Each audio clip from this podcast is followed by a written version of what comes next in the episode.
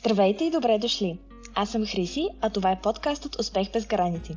Всяка седмица си говорим с българи, работещи и живеещи в чужбина, които ни споделят тяхната история и ни разказват за предизвикателствата и успехите по пътя, който са избрали.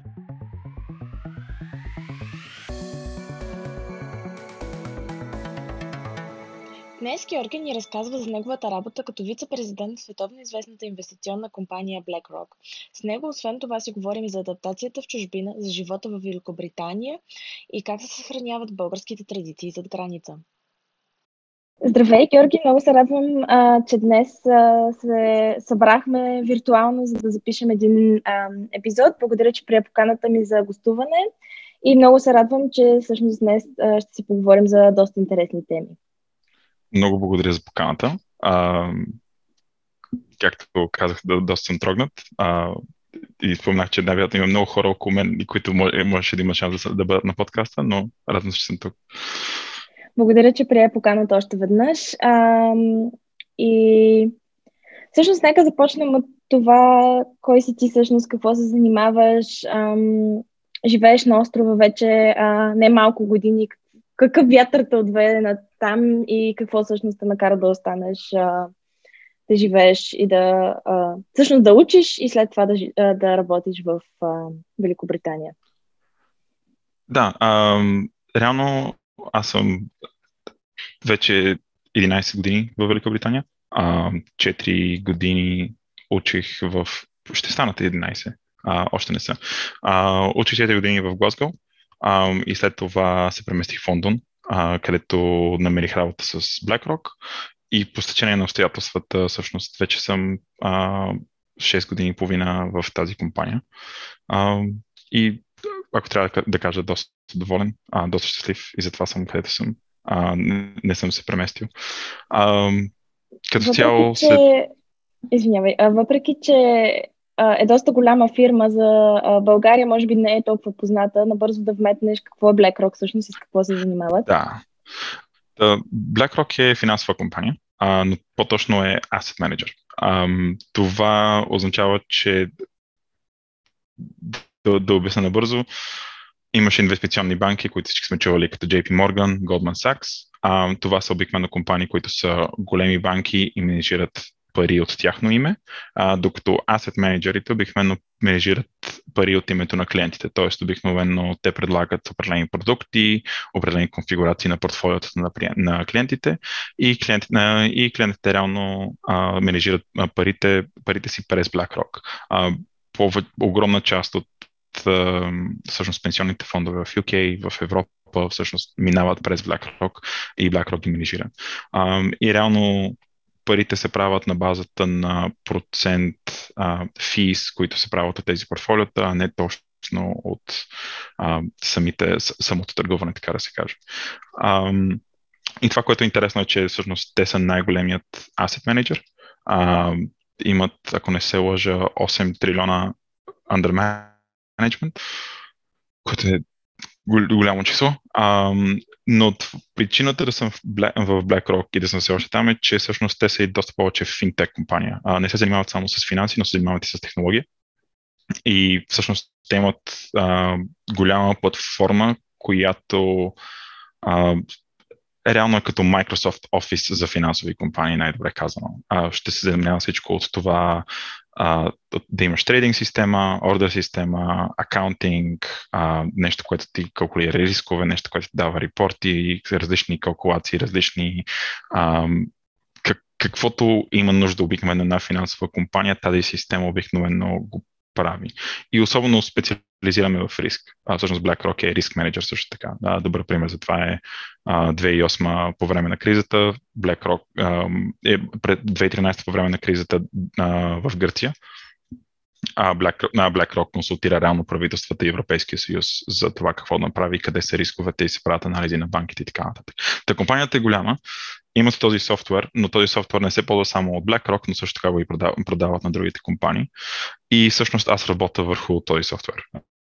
Аз съм VP Software Engineering и съм всъщност основно developer. А, занимавам се с апликациите и с, с веб апликациите, как изглеждат, а, как се пишат. А, и да, това е. Какво те привлече в компютрите? Защо реши да се занимаваш с софтуер и, ам, и веб девелопмент? Ами, от... аз реално съм отраснал компютър, с компютри. А, баща ми имаше... Баща ми е в а, години беше в факултета по математика и информатика, което означава, че аз съм а, роден с компютър до мен. Даже мисля, че като съм бил на 2 или 3 съм си писал името на кой, на клавиатурата, преди да знам да пиша, но, но имам, имам много трано интеракции с компютри и следователно, както повечето момчета на моя възраст, играха игрички. След това трябваше да науча как да краквам тези игрички, за да мога да играя каквито и да е игрички на компютъра.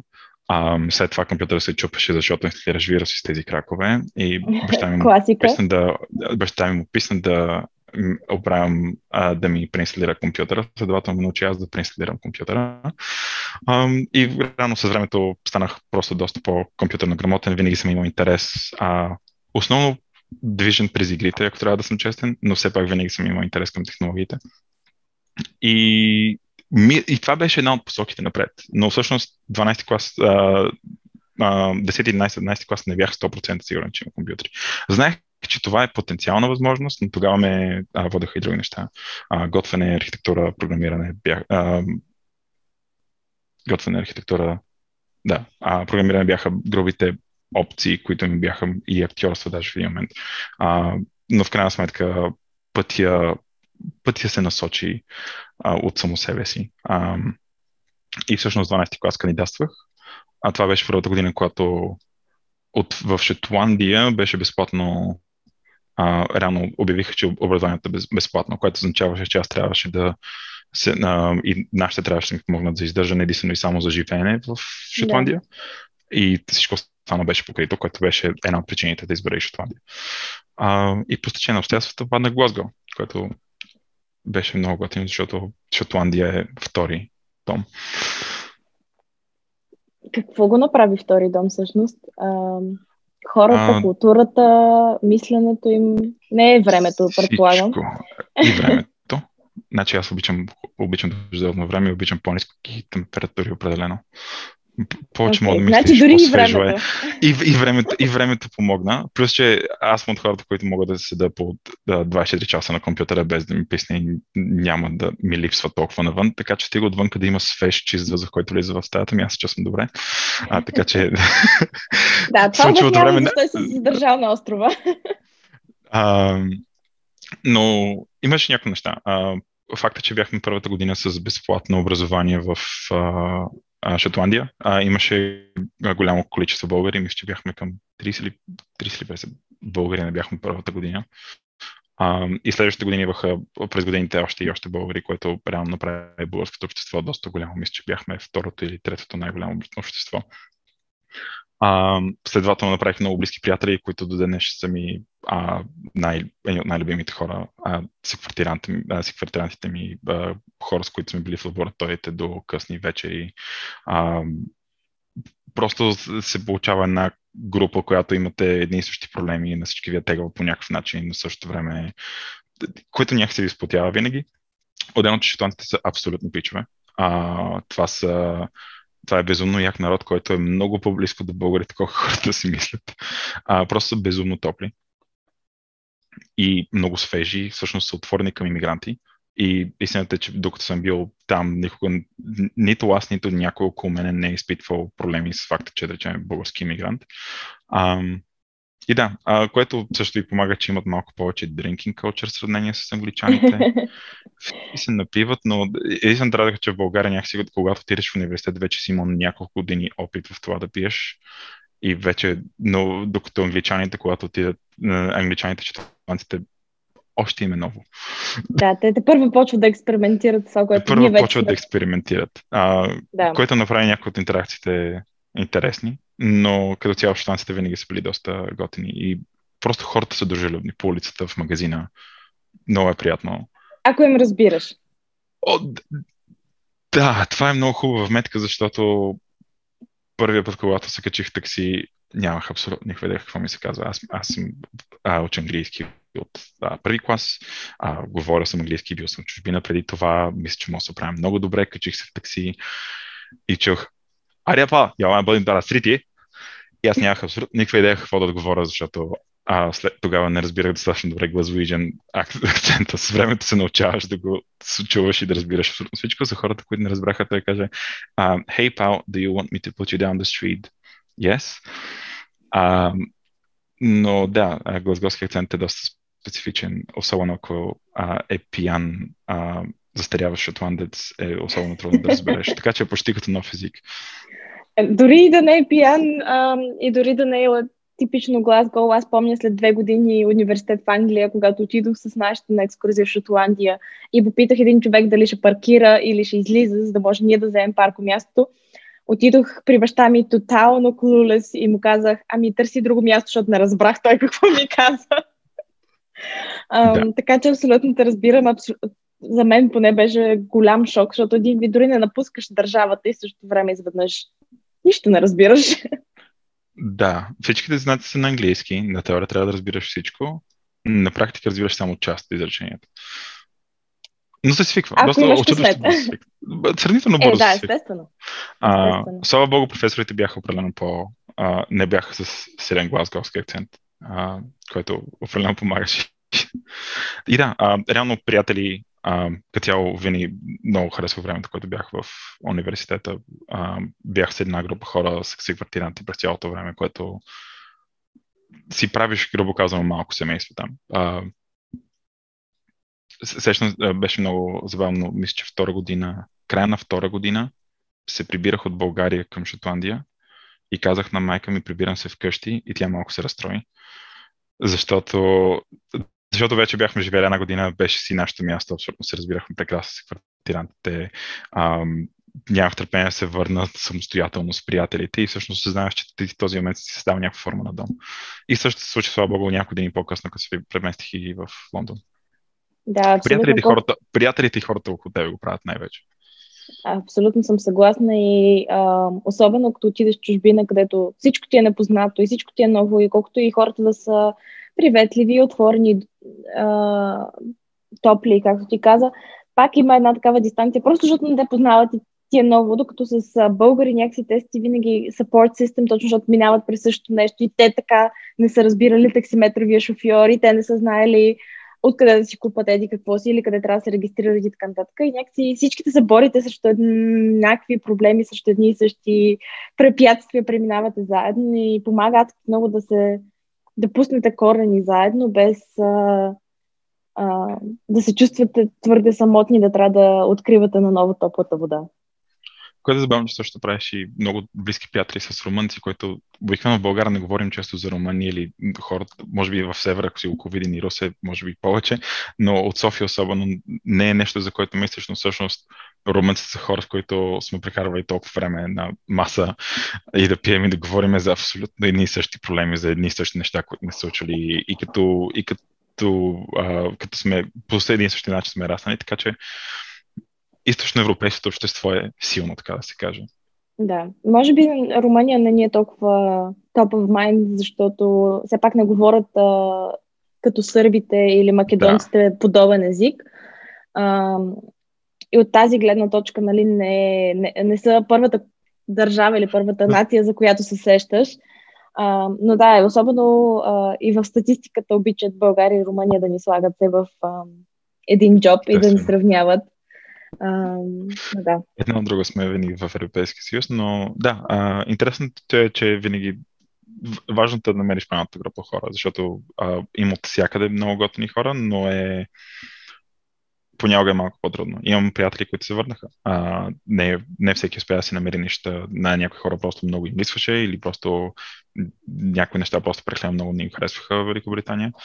Аз много бях от хората, които много неща ми харесваха и има група от приятели и харесвах това, което уча и следствие това, което работя, така че и затова съм все още тук. Да, абсолютно. Много са факторите, както ти спомена вече. Не е само едно нещо или е много трудно само едно нещо да те задържи на едно място повече от няколко месеца. А, и за това е е интересно това, което каза, нали, колко неща изреди, защо всъщност си още там и какво ти е помогнало да, да направиш вкъщи на 2000-3000 км от а, България.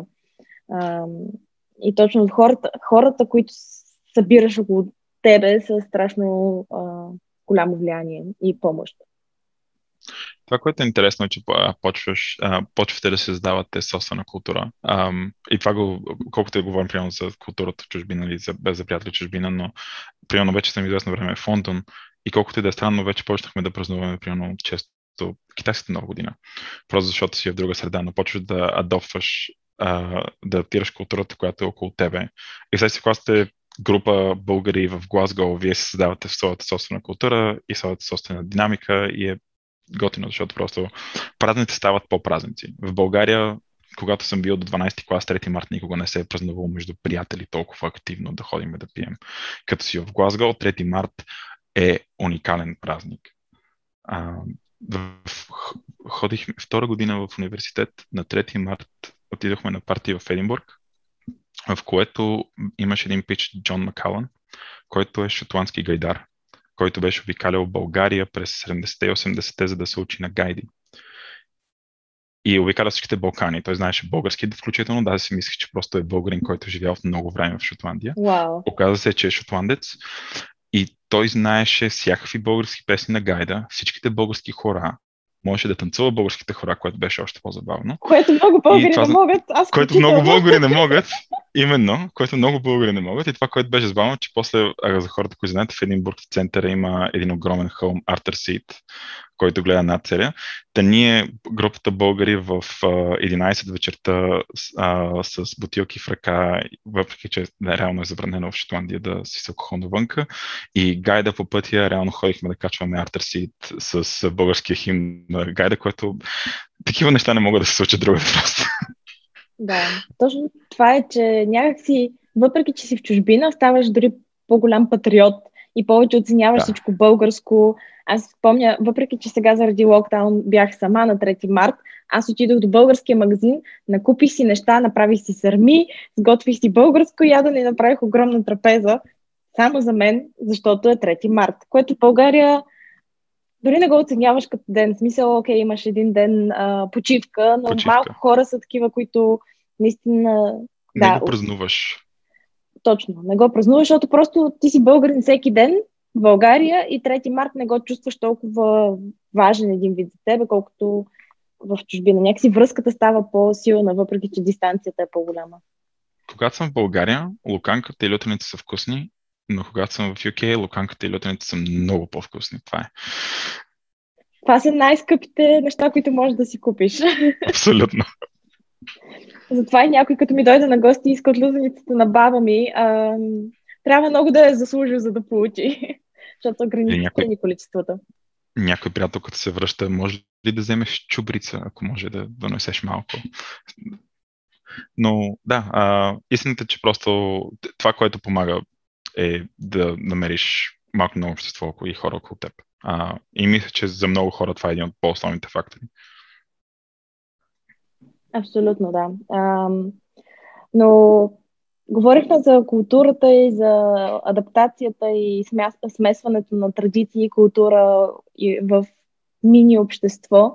А, от другите аспекти на живота, какво те привлече в а, работата и да се задържиш 7 години в една фирма, очевидно нещо ти харесва там, нещо те предизвиква и, а, и да, и всъщност как попадна там и какво те накара да се влюбиш до толкова, че все още да си щастлив в тази връзка? Това е добър въпрос. А, ще почна малко по-далече. А, реално с програмиране реално не, не знаех, че искам да се занимавам, но не знаех толкова, толкова много, докато не почнах да го уча и тогава наистина знаех, че много ми харесва. А, след се прекарах доста в, от свободното ми време в университета просто да си програмирам някакви неща, да се уча на неща, които просто ми бяха интересни. А, и трета година ние сме задължени, а, между, ние в Шотландия образованието е 4 години бакалавър, а, като първите две години са като подготве, и всъщност най-важните години са трета и четвърта година на базата, на които ти се прави бала, а, като завършиш. И всъщност ние сме задължени между трета и четвърта година да намерим стаж. Като човек, който, както по казах, че обичам да цъкам игрички и занимавам с програмиране, моето, моето желание беше да съм да пиша, пиша а, игри, да програмирам игри, да се занимавам с игри.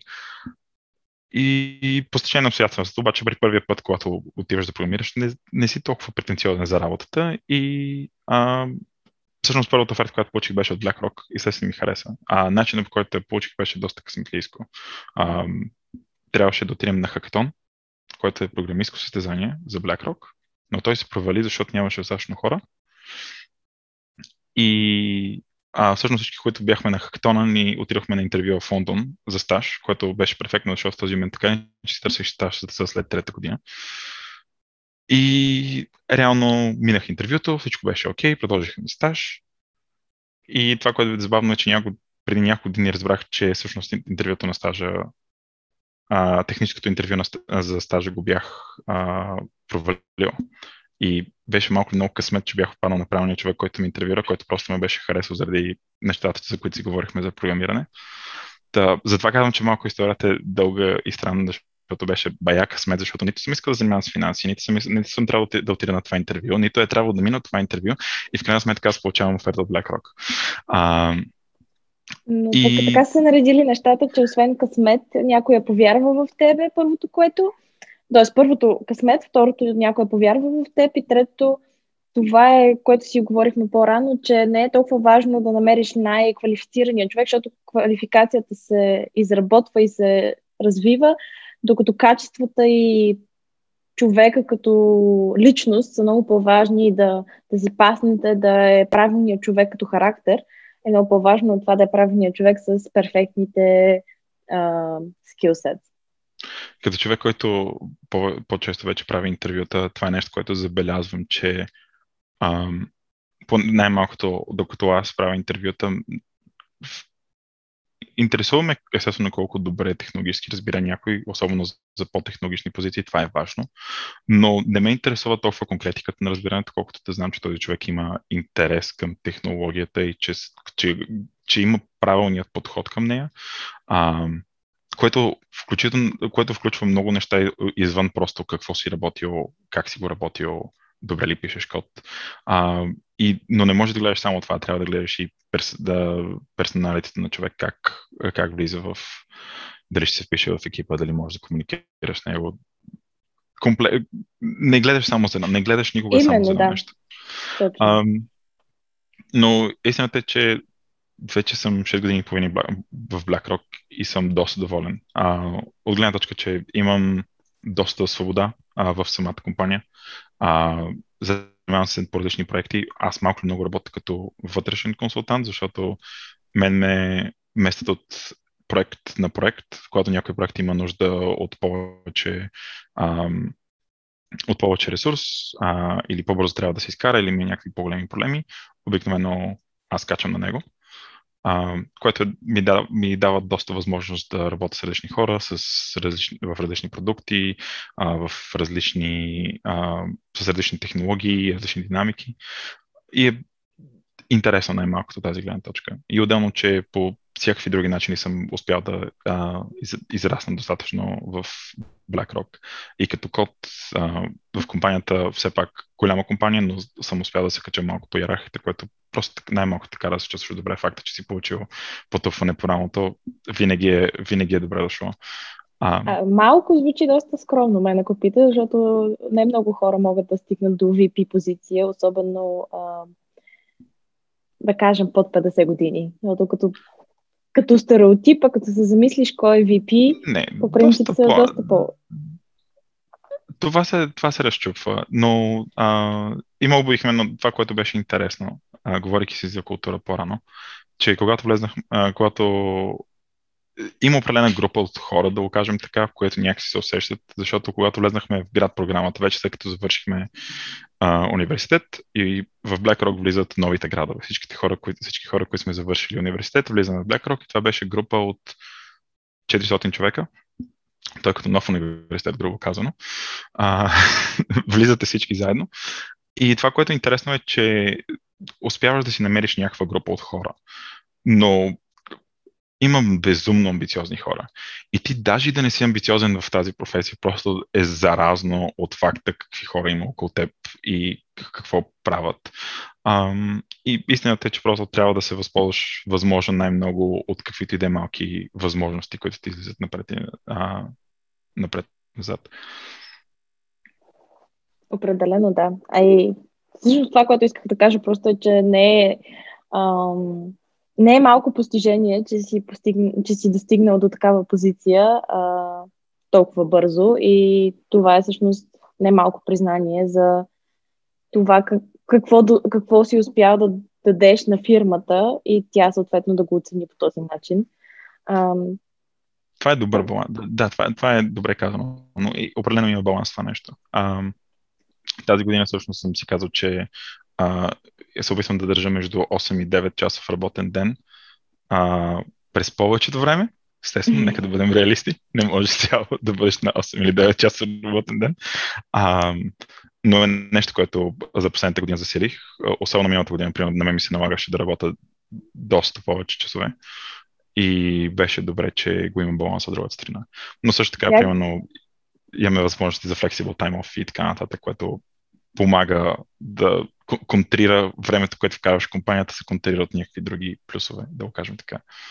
Засягаш много актуална тема, която наскоро беше в новините покрай а, различни финансови а, компании, които ти също спомена в началото.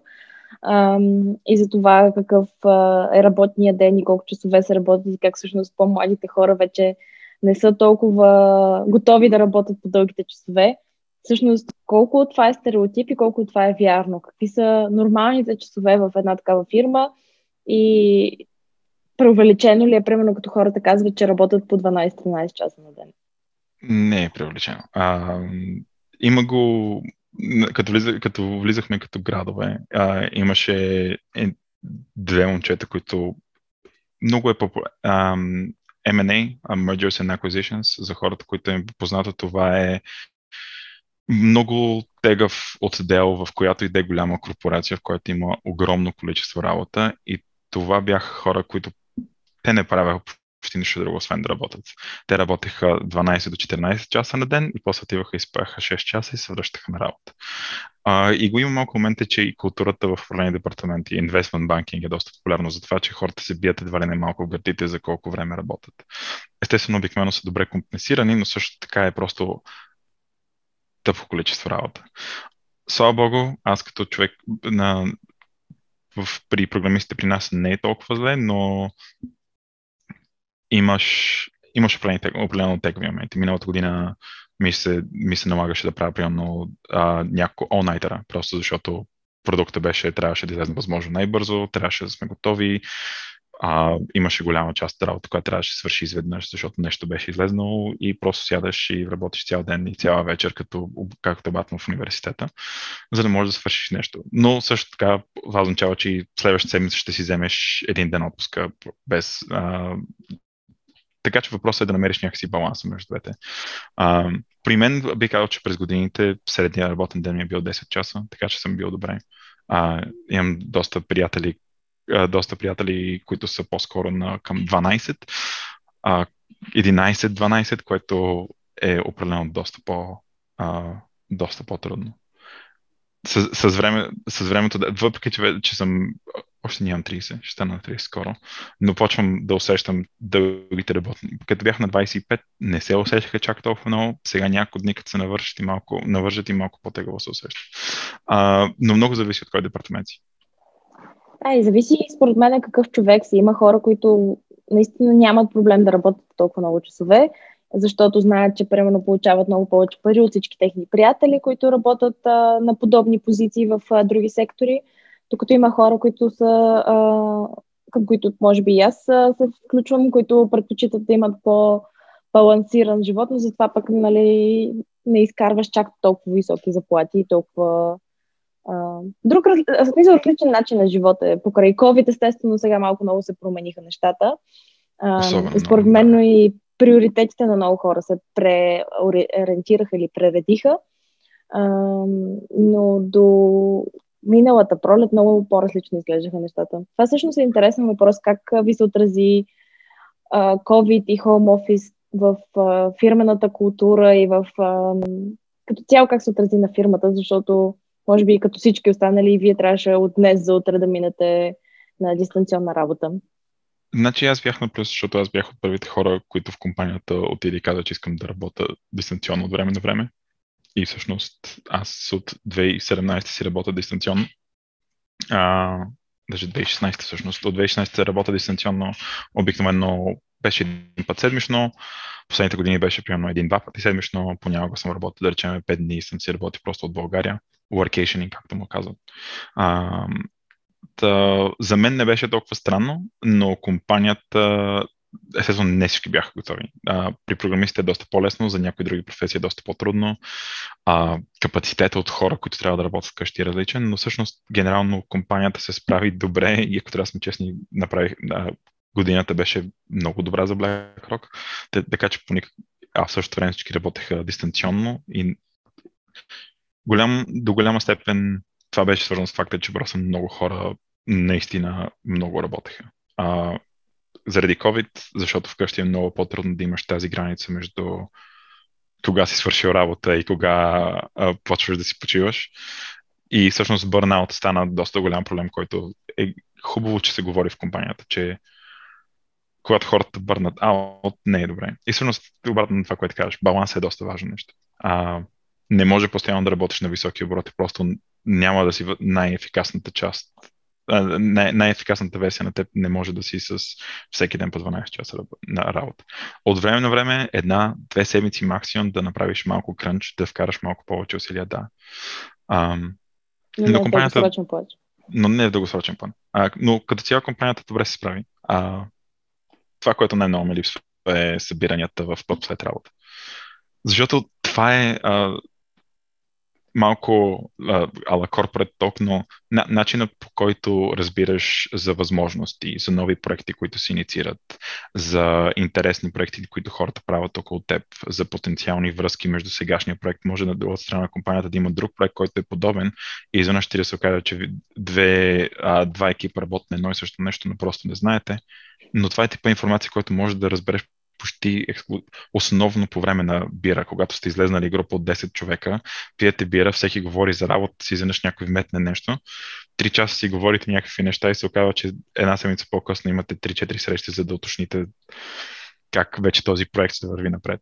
И всъщност това, което е интересно е, че този тип социализация много липсва от продуктивна гледна точка за правене на връзки в компанията, да се знае какво да. правиш, но и от социална гледна точка, защото това е винаги било един по хубавите начини да се социализираш с колегите, да разбереш какво става с тях.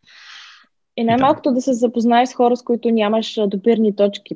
Примерно, да. за тебе, може би, хората от маркетинг са много далечни, просто защото нямате допирни точки, но пък а, се срещате и почвате да обсъждате някакви неща и стигате до идеи, ами, знаеш ли какво, е, това е добра идея, може да го имплементираме в еди който си проект така нататък. Именно. А, Определено Има немалко да. идеи, които в момента са живи продукти в BlackRock, които 2015-2016 са били простоти и идиошни, които сме говорили на няколко пайнта в, пред BlackRock и сега вече са апликации, които са част от Aladdin. А, от... Така че, да, това е доста важна част. Да. Ам, тъй като напреднахме с времето, искам да ти задам още един въпрос, който а, задавам всъщност всички мои гости. А, и то е от всичко, което си постигнал, било то в личен и професионален план. А, кое е нещо, с което най-много се гордееш и кое, или което считаш за твоя най-голям успех и защо? Хм.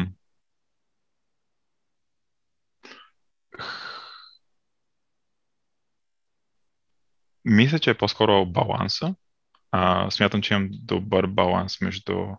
Стигнал съм момент в живота ми, в който мога да мисля повече за не толкова колко гоня силно едно нещо, а по-скоро колко много мога да балансирам някаквото неща, които ми харесва да правя.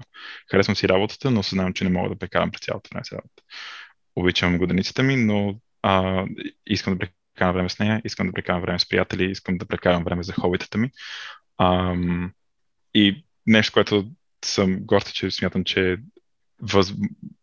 правят достатъчно добър баланс между тези неща. А, естествено, от време на време би трябвало да е повече едното или другото. Никога не, не е перфектно. А... В дългосрочен план това е баланс, всъщност. Но в дългосрочен план, всъщност, и, и съм в последните години осъзнавам, че това е нещо, към което се стрема малко повече. А, и съм доволен, че го постигам. А, от професионална гледна точка бих казал определено работа. А, и да. А отлична е по-скоро групата хора около мен. А, както каза семейството, както, както, което както показах по-рано, да. Ти винаги, винаги на всяко място е важно да се създадеш това допълнително семейство, а, което просто да, да са хората около теб. Абсолютно съм съгласна.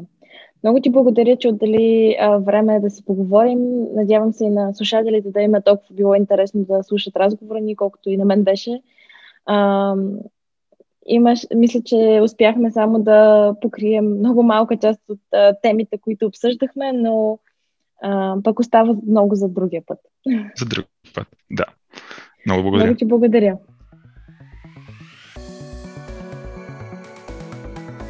Благодаря ви, че бяхте с нас. Надявам се да сте успели да научите нещо полезно от днешния епизод и да сте се вдъхновили от споделената история. Ако подкастът ви е харесал, ще се радвам да оставите оценка в iTunes или да ни последвате в Instagram. До скоро и до нови срещи!